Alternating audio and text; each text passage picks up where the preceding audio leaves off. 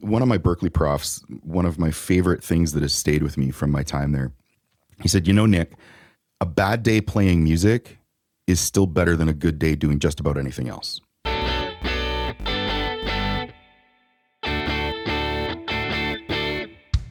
Welcome to Audio Branding, the hidden gem of marketing.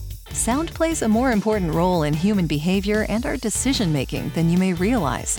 In this podcast, I'll help you understand the art and science of sound so you can better influence others in business and your life.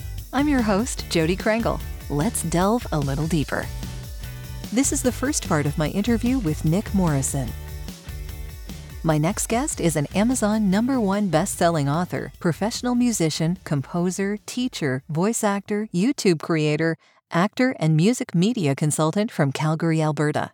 He has toured through the United States, Canada, and Japan as a guitarist, worked as a session musician, and writer-composer for Warner Brothers, Universal Studios, Sony, MTV, ABC, NBC, HGTV, and HBO, among others. He was educated at the Berklee College of Music in Boston, Massachusetts, where he studied guitar performance and music business management. In 2021, he began writing guitar instructional books and will continue to bring his love of the instrument to as many people around the world as possible. His name is Nick Morrison, and our discussion runs the gamut from music to sound design to audio branding and everything in between. Stay tuned for a wild ride. As always, if you have questions for my guest, you're welcome to reach out through the links in the show notes. And if you have questions for me, visit audiobrandingpodcast.com, where you'll find a lot of ways to get in touch. Plus, subscribing to the newsletter will let you know when the new podcasts are available. And now, here's my interview with Nick Morrison. Hey, Nick. Thanks so much for joining me today. I appreciate it. Thank you for having me. I'm super happy to be here. So I usually start off all of my interviews with the same question. And the reason I do this is because I love the stories that it brings out from people. Okay. So I want to ask, do you have an early memory of how sound moved you? Yeah. See, that's a story waiting to happen. Well, you know, so when I remember there's two stories, one that I'll truncate and another that I'll really kind of give you when I knew that I was going to be a sound professional of some description. I didn't really know the term at the time, but that's what I knew I was going to do. Sure. My mom and my family is a very musical family. And my mom would, before the craze of the whole Mozart for minors or Mozart for babies or whatever that whole thing was, she would sit and put speakers as close as she could to her belly to like play music for me and sing with me. So like I've had musical experiences in utero. And I'm not going to be so weird as to say like, I remember floating in the womb and listening to music, but it's always been a huge part of my life. Yeah. But it's always been a huge part of my life. And as long as I could remember singing and dancing with my mom, no matter what was going on, good, bad, indifferent, feelings of joy, you know, and of course now at 42, I'm like, I'm going back and it's like, it's very nostalgic. And of course you only see with rose colored glasses, but everything was, it's only good memories. It's warm memories. It's fond memories. It's happy stuff. And that is kind of my earliest exposure. And actually her favorite from that time and my favorite, one of my favorites still even today is a Canadian artist. He's a folk artist named Valdy, who is from Ottawa. Now he lives out in Vancouver Island, but specifically the Valdi and the Hometown Band record. And it's really cool since moving to Canada, and I lived in Vancouver for a little while as well. I've actually met and worked with a lot of those people that were on that record, which is really cool. Not in any huge capacity, like I've produced a record with them or whatever, but, you know, jam nights and sure. Different projects and things like that. And it's been cool to be able to meet, you know, some of my heroes that I didn't even really know were my heroes. Sure. But I bring that up because those early experiences and the way that he sings on those records and the way that those records were put together and the style of music, it is still influencing me now 41, 42 years later with my own writing, my own style, my own sense of melody, which I think is really cool. I'm sorry, that was the truncated version, quote unquote. Maybe the other story is shorter.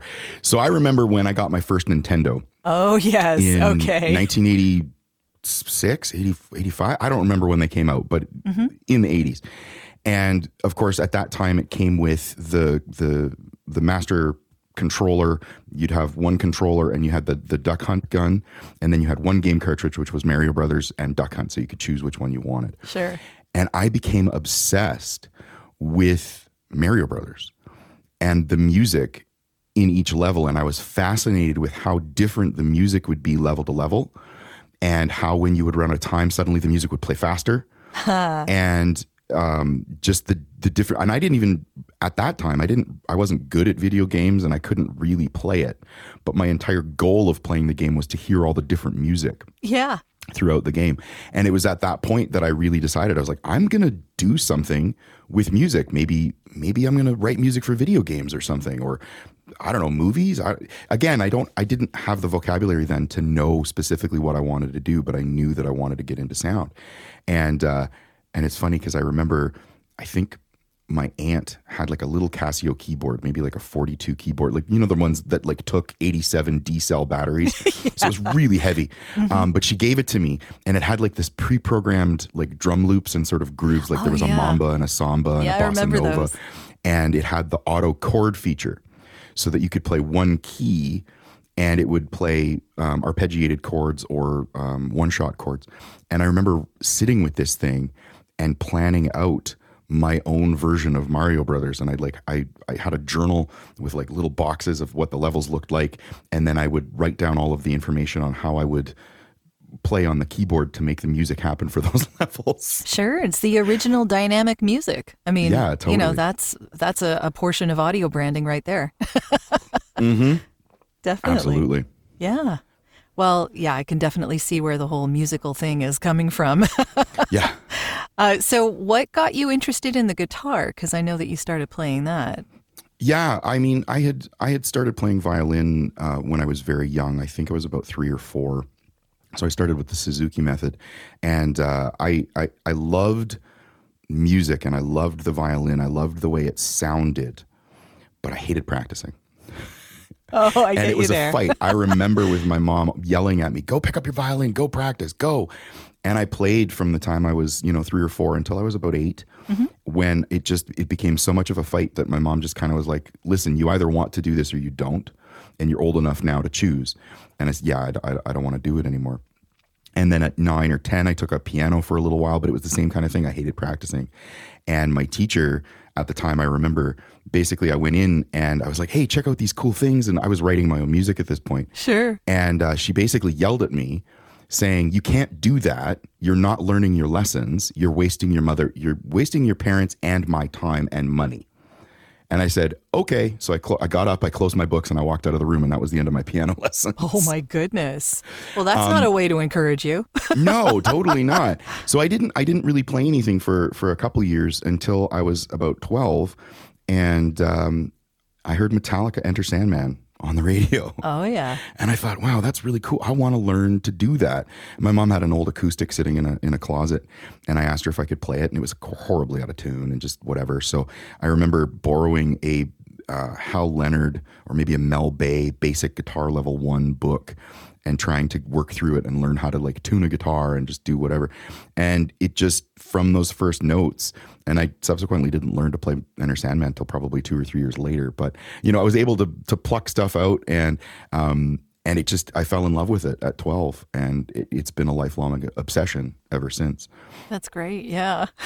I could see how the effort would make it something that you would be proud of being able to do. Yeah, there's a it's not a steep learning curve. And I know I'm going off on a bit of a tangent about the guitar, but there's not really a steep learning curve to how the guitar works in terms of as an instrument. It's actually pretty simple. It's like string, put your finger here, makes a higher note, move your finger higher, makes a higher note. Like, great. Yeah. But there's a major learning curve to the physicality of it. Developing calluses on your fingers, learning how much pressure to apply, being able to move deftly between chords, and then soloing and individual melody work and these sorts of things. It takes a long time to develop that facility. Whereas, and I'm going to take a shot at piano players here, but I mean, a cat can jump on a piano and it sounds good. This is true. Right? Yeah, like a C chord will always sound as long as your piano is tuned. Coming from a piano player. Well, right? Once a piano player. And I love the piano now. And of course, I've sort of self-taught myself. And then through school, I had to learn for like ear training and arrangement class and stuff like that. I would never play in front of people, but I know it well enough that I can plunk stuff out. I'm the same way. And I love the piano. My grandmother was a concert pianist for a time. And I remember sitting, you know, listening to her play and practice underneath. I would sit like kind of by the soundboard right by her feet. And so, I mean, I love the piano. But again, like a C chord is always a C chord. There's mm-hmm. no sharp or flat. There's no bending it out of tune. Whereas with guitar, that can happen really easy. And especially with beginners, they tend to yeah. really try and squeeze the crap out of their necks. And it's like, you don't need to do that. I know we're all dealing with a lot these days, so I really wanted to acknowledge those that have gone out of their way to leave an honest review of this podcast. Like Edith, who writes, "Excellent job. I will recommend this podcast to my friend who is now working on their company branding.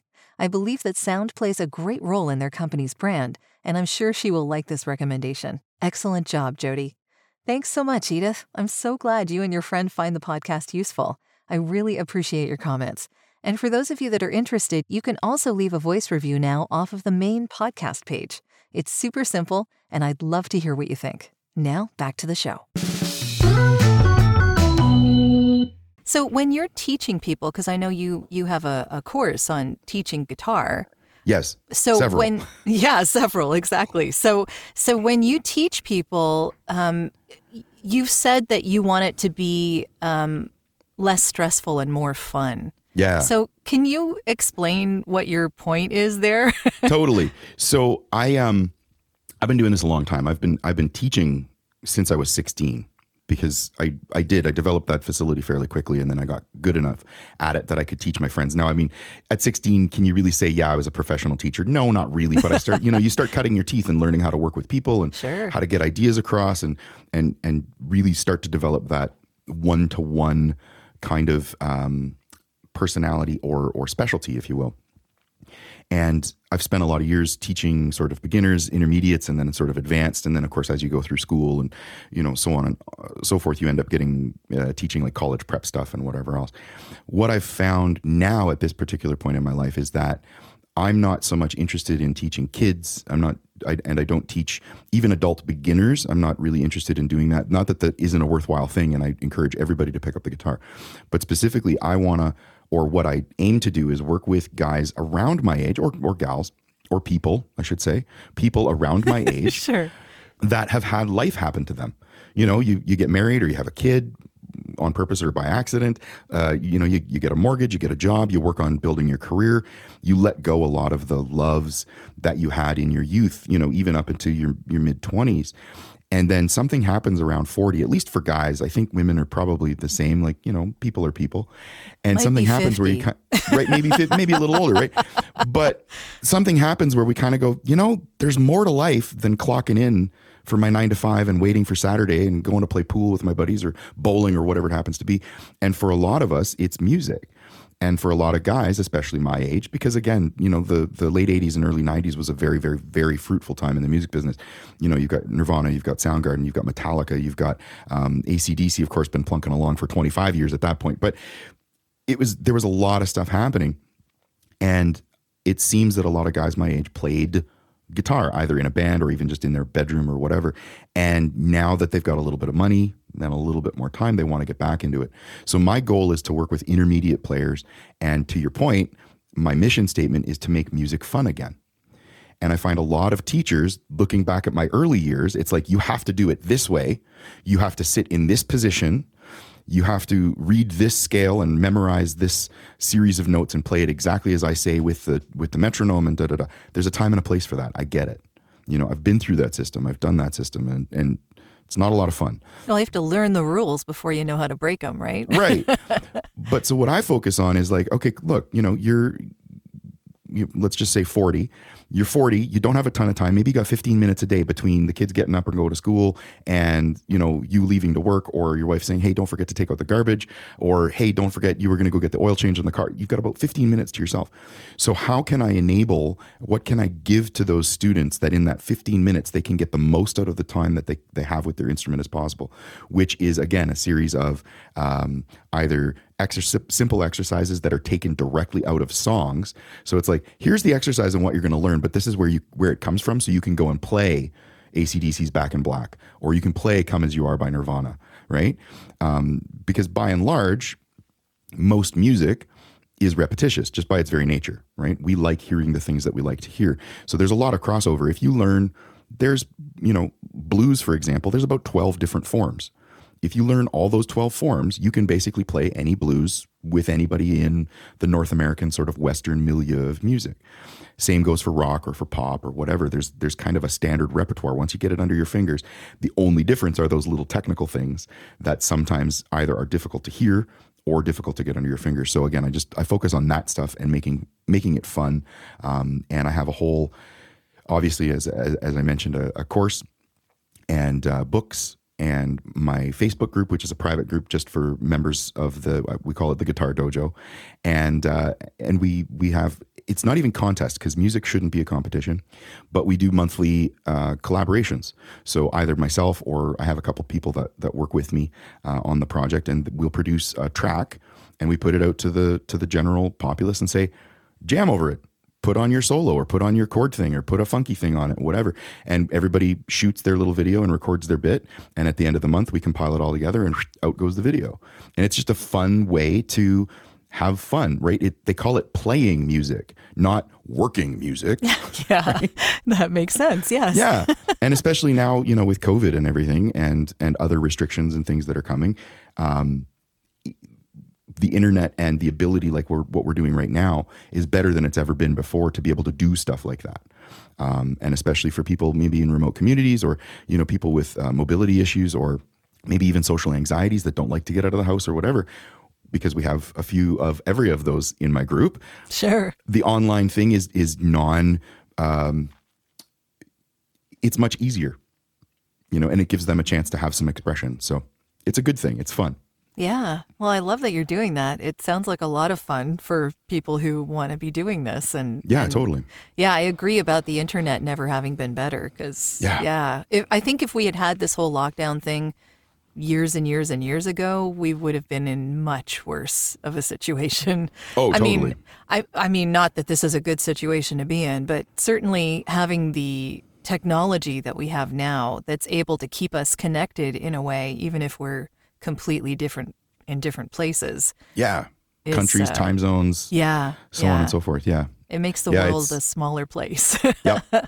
Yeah. If there is a silver lining to be found, that's the one. Is thank goodness it was 2020, not 1980. Yes. You know? Yeah. Well, or heck, even 2002.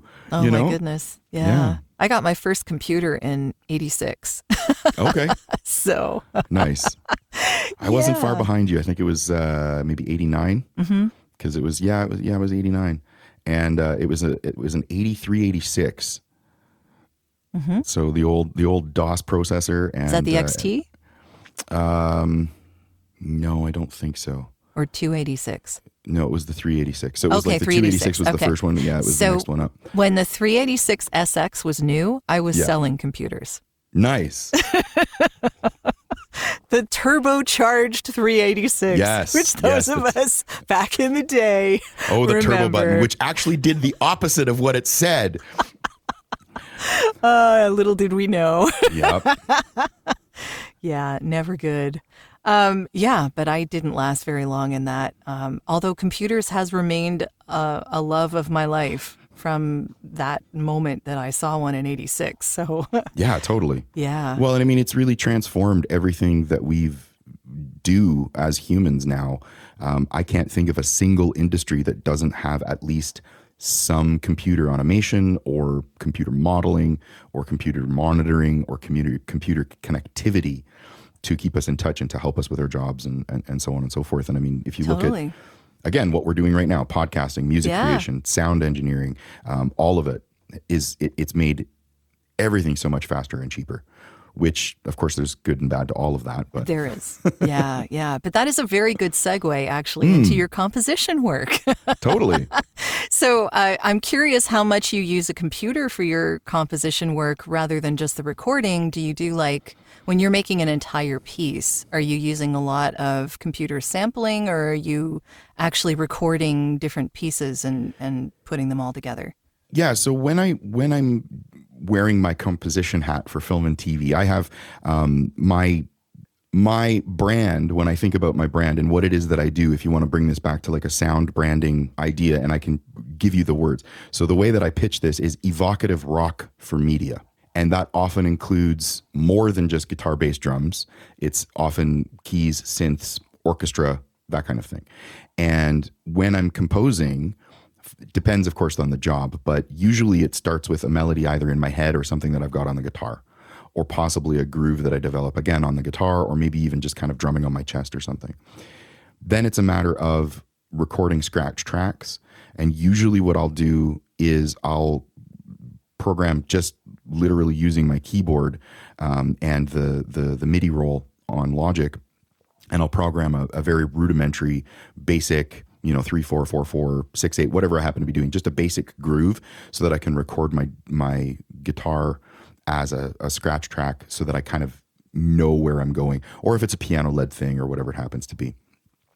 Then I'll actually go in, and I've got a MIDI kit. I don't have it set up in my studio at the moment, but I've got a MIDI kit. Then I'll actually go through and record quote unquote live drums, but I'm actually using that MIDI kit to trigger samples. Then I'll go and record bass, and that I do analog. Guitar I do analog. Piano or synth or strings or whatever will then get layered on top. And again, those are all samples triggered by the MIDI keyboard. So it's kind of funny because it is analog in terms of input, but digital in terms of generation and final outcome. And then again, depending on the usage, will really dictate how much I quantize things. So if the client is really looking for a rock punk garage band kind of sound, I usually don't do very much quantization at all, because it has to have kind of a live swinging feel, make it sound like there are actual people in a room playing together. Whereas if I'm doing a placement for like a reality TV thing, which is a bit more sort of keyboard strings, synthy type sounds, that stuff is usually just very quantized, very bang, bang, bang. Not really computerized, but it's almost computerized. So if we're starting from the beginning of all of this composition, you're contacted by someone who needs a composition. You make the composition, you let them use it. What are the terms usually that they ask for or that you give them? And how do you actually go about selling these pieces of music? Okay, that's a large multi-part question. Well, yes. The idea of this is I'm trying to help other musicians understand how this works. Yeah. So, of course, the short answer is it depends. But by and large, there are two paths that you can go by, to quote Led Zeppelin. One of which is an upfront payment. Actually, there's several more paths than this, but we'll just keep it really simple at this for now. Mm-hmm. One is a pay for use, or a contract for hire. So okay. The client contacts you directly and says, I would like a piece of music that does this, this, this, and this. It needs to be this long, and I'm going to pay you this much money. Or I have a budget of X number of dollars. What do you think? And then you pitch them an idea. And then usually those with a work for hire contract, you are signing your life away for lack of a better word. Yeah. Where you get X amount of dollars up front, maybe $1,000, $1,500, $3,000. Again, every contract's a little bit different because it depends on the size of the client and what they're using it for. So that's a work for hire deal. The other one, and of course you sign those rights, and it's usually worldwide, universal, for until the end of time. And this is it. I've created it for you. It's yours. You do whatever you like with it. Sure. And very often with those, you never see or hear them again, unless you're lucky and you happen to be tuned to a radio station or a TV something, and you go, oh, I did that, because they don't tell you about the final use. The other way is what I'll say is probably it has the potential to be more lucrative. And I think what I've done the most of, which is licensing. So often you will, and again, you're either going to be approached directly, or you create music and then you have it available in some sort of repository somewhere, whether it's a music library or an A&R agency, or even your own website. And clients come and they surf through and they go, ooh, I like that piece of music. I'll have that, please. And then they either pay no fee up front or a very small fee, like a placement fee, usually $200 to $1,000, sometimes more, sometimes less, or zero. But what they do is they put it in their television show or their radio ad or their movie, And every time that show airs, or every time that movie is shown, or every time the ad goes on the radio, you get a percentage, you get a royalty that is paid to you. Now, it doesn't come directly to your bank account. It actually is paid to the Performing Rights Organization. So in the US, they have BMI and ASCAP, and in Canada, we have SOCAN. Yeah. And then there are a bunch of others all around the world. So depending on the size of your library and where their clients are located, you could be looking at anywhere from a 3 to 4 month delay to get paid to as high as 2 years, because you have to wait for the foreign country to report to sometimes America. Again, it depends where the production is. So let's just go this way with the longest. Foreign country reports usage to America. America reports bi-yearly. And then they report, and this is to Canada, they report to SOCAN, and then SOCAN pays out quarterly. So it can be a very, very long time. But if you're lucky and you get a placement, and, you know, I was not in the game at this time, but let's take a show like Friends, for example. It's been put into 110 different countries, and it's been in syndication for 20 years now. You could make a piece of music for a show like that, and you'd still be making money today, even though you did the work in 1994. Oh, yeah. You know, and it would be substantial because it's huge. And again, that's the goal, is to get your music into a show, at least for me anyways, to get my music into a show that hits syndication, because then it's like, all right, cool, I'm laughing. Oh, yeah. You can just sit back. And I mean, depending on the show, it's not necessarily humongous money, because if you've got like a title credit, so like the guys that wrote the theme for Friends, of course, I'll Be There For You, that's a much different sized royalty than the small interstitial music between when Ross opens the door to the cafe and closed the door, you know, so time and so on and so forth. But that's the idea, basically. Those are the two ways that I get paid. Are you looking for ways to improve your company's or podcast's impact? You'd be surprised how powerful the use of an intentional audio branding strategy can be. Want to know more? I have a free downloadable PDF that gives you my 5 tips for implementing an intentional audio strategy at voiceoversandvocals.com/audio-branding-strategy. That location does ask to put you on a mailing list, just to send you updates on when the new podcasts come out. But if you really don't want to give your email out, I understand. Just contact me directly. My email is all over my website, and I'll make sure you get that PDF without needing to sign up anywhere. If you do sign up, though, you also get access to a resources section called The Studio, where I have videos, white papers and PDFs, discounts from my guests, and snippets of audio from my guests that no one else gets to hear. So maybe it's worth your while. Totally up to you. And of course, if you're looking for voiceovers, you can get in touch with me about that too. Now, back to the podcast. What do you think about people making a living from writing compositions for advertising and film and that kind of thing, as opposed to going out on the road? I mean, do you consider that selling out, or like what's the difference in this, and how do you think musicians should look at this? Well, so one of my Berklee profs, one of my favorite things that has stayed with me from my time there, he said, you know, Nick, a bad day playing music is still better than a good day doing just about anything else. That's a good point. So to me, I've always looked at it like, I'd rather be playing guitar, writing music, talking about guitar, teaching guitar, composing music, working, you know, in a film booth, sound editing, doing, like, you know, something to do with music and sound and the thing that I love. I'd rather be doing that than shoveling snow or, you know, building railway tracks or whatever, working in a dentist's office, like whatever. Nothing against any of those professions, because they're all super needed and they're all valuable. But for me, I'd rather play music. And so whether I'm on the road, because I did that in the late 90s and early 2000s, and I was very lucky. I had a lot of fun, met a lot of great people, made a ton of money. So I had that life. But there comes a point where it's like, okay, well, you know, do I want to stay on the road anymore? Because let's face it, less than 1% ever really truly make it as an artist to be their own self, to write their own music and to really play it for the masses as themselves. And that's a hard life to live. It is. Being on the road is difficult. It's long. It's long hours. It's lonely. It's a lot of Groundhog Day. Oh, yeah. And, you know, you see the stories all over the place in terms of, you know, people turn into drink or to drugs or to whatever to get you through the night kind of thing. And that's a very seductive lifestyle to a young 16, 17, 18-year-old male you know, at least of my generation, it was like, yeah, I want to be a rock star. Right. Cool. Let's go. You know, you see videos of Motley Crue and you're like, I want to be those guys. And then you read, of course, their autobiography 30 years later and go, whoa, man, am I glad I'm not one of those guys. But yeah, I always looked at it like I'd rather be making music than having to do something else. And I've got friends that are, you know, in the touring support scene still. And this sort of varies by level. Of course, depends on the tour they're on and how much money they're making.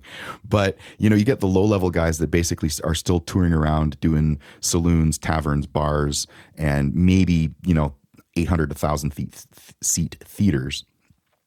And those guys will tell you, you know, my back hurts and this is not a lot of fun and whatever else.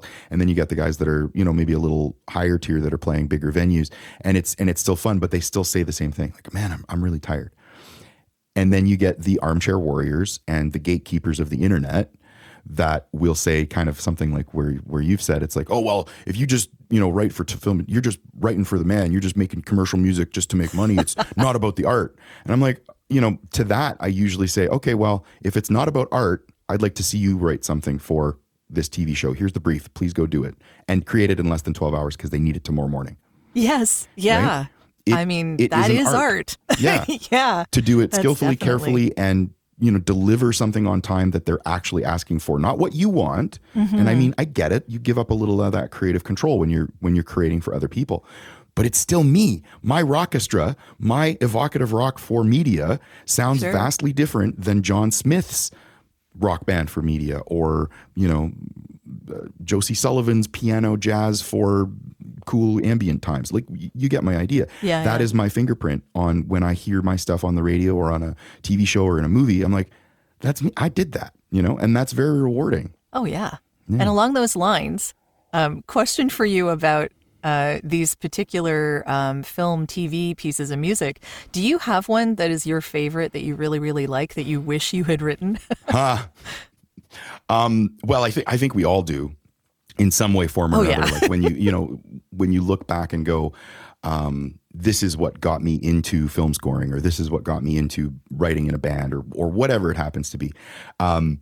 And I'm probably going to show my colors because, again, I'm a huge Metallica fan, but I really, really, really, really wish I would have written "Ecstasy in Gold" by Ennio Morricone, excuse me, the famous Italian Western music composer. It was the theme from The Good, Bad, and the Ugly, and of course Metallica now owns the rights to that because they use it so often. So really, okay. Yeah, they purchased the rights I think in 2013 or 2014 for, I don't know, something stupid, $15, $20 million, whatever. But they were tired of paying royalties for it every time they used it for every single one of their shows. And of course, I'm probably misquoting numbers. I don't have inside information on that. But, you know, so they purchased it. It's theirs now and they can use it as they choose. But I love that. And actually, in so much as when I was writing a trailer, I don't know if it's in my bio or not, but I used to co-own a video game studio and I was the head of sound for that company, and I composed a bunch of music for the game. And one of the trailers we did, I very specifically, not so casually, completely ripped off the "Ecstasy in Gold" because I love it so much. It's just very, very epic sounding. But yeah, that's a piece that I wish. I mean, of course, the easy answer would be like also anything by John Williams. But well, of course. But yeah, the Ennio Morricone. That's the movies of our times, right? Right. Yeah, totally. Back to the Future is another great one. Oh, it is. The main theme. Yeah. Yeah. Fantastic. It's fantastic. Yeah. Jurassic Park always got me. Oh, yes. Oh, my God. Yeah, another John Williams. Yes. Yeah. Back to the Future, of course, Alan Silvestri. But, yeah, these are amazing. And along those lines, out of curiosity, is there a particular song associated with a brand that you like a lot? And I know that we can sort of get into the discussion of re-performed famous songs.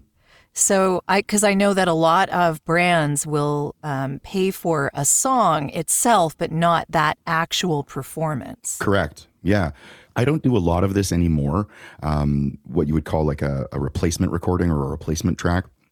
When I first started out, I took a couple gigs where I did that and basically recreated, I'm completely blanking now on what it was, but it was a relatively famous song.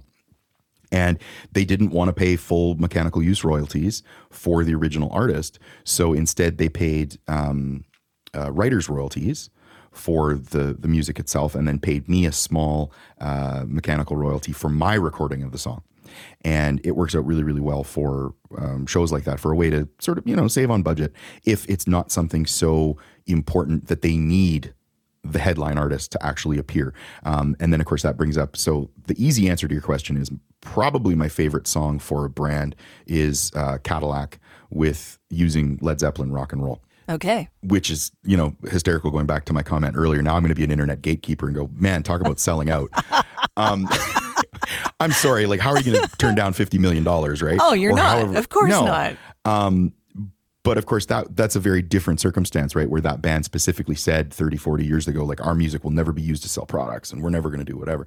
But times change, people change, right? And yeah, people change and people get older and people Absolutely. Don't want to be on the road every 24/7. And Absolutely. They want a way to make a living and yeah. keep themselves in the way to which right. they have become accustomed.